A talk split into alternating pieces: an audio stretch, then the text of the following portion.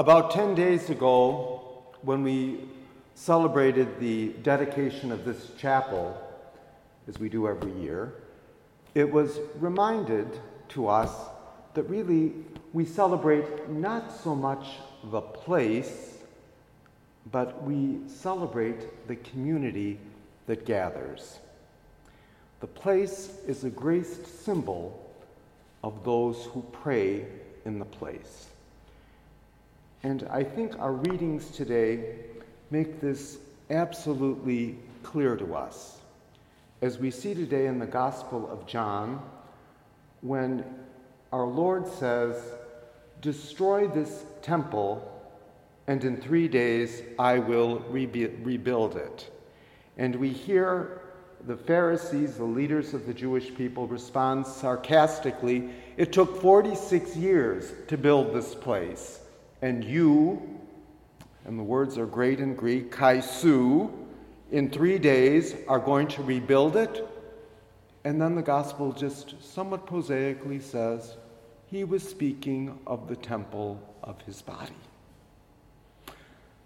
The temple is our Lord Himself. And this temple is His body, and this body that we are are his body, joined to him who is our head. We celebrate the temple who is Christ and the body of Christ who gathers in that temple. So, as much as today we are pointed to the Church of San Giovanni in Laterano, which is really a beautiful and venerable building, it's not so much about this place, even though it has an important role in the history of the church.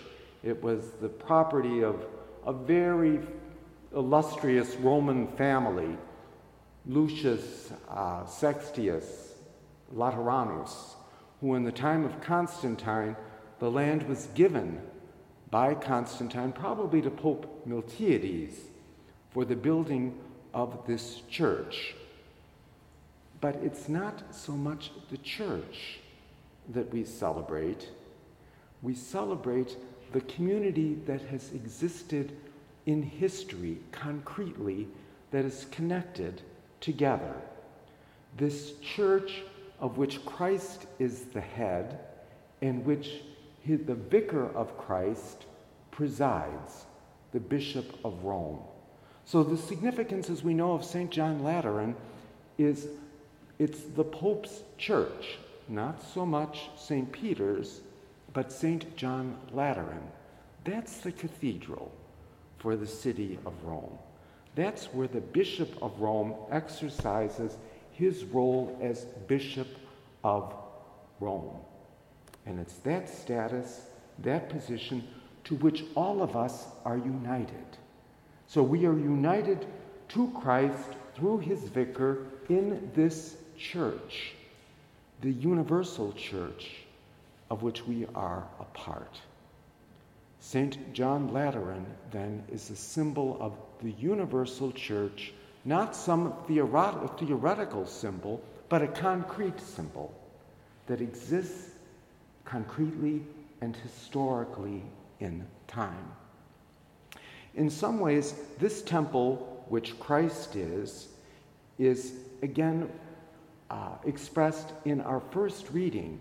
For we'll recall again at a different point in the Gospel of John, where in his uh, conversation with the Samaritan woman, our Lord says, I am the living water. I am the living water I will give you the living water. And those who drink of this water that I will give never will be thirsty again. And so we see in Ezekiel how these waters rush from the temple, how they flow from the temple who Christ is, and how they in fact give life. They give life to all who drink from that water, where bitter, salty water is now made fresh because they have received the life giving Word of God, this water that is Christ's Word, that is given to us and helps each of us to flourish and to live. This water, this grace that is given so that plants produce fruit, fruit every month, so that people can eat and live.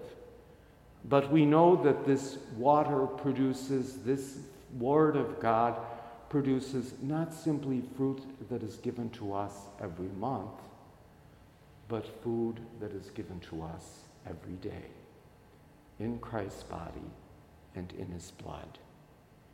And we know that this water which flows from the temple, from Christ himself, produces leaves that heal. And we know that this word of God is a healing word. And in the sacraments that come from this temple, we are healed.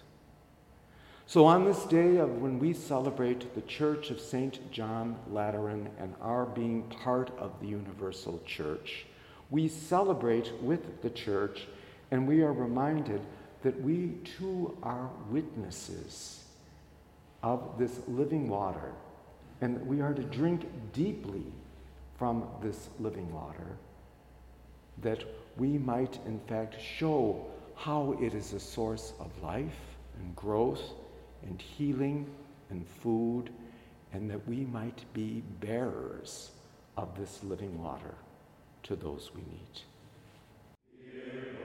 Amen.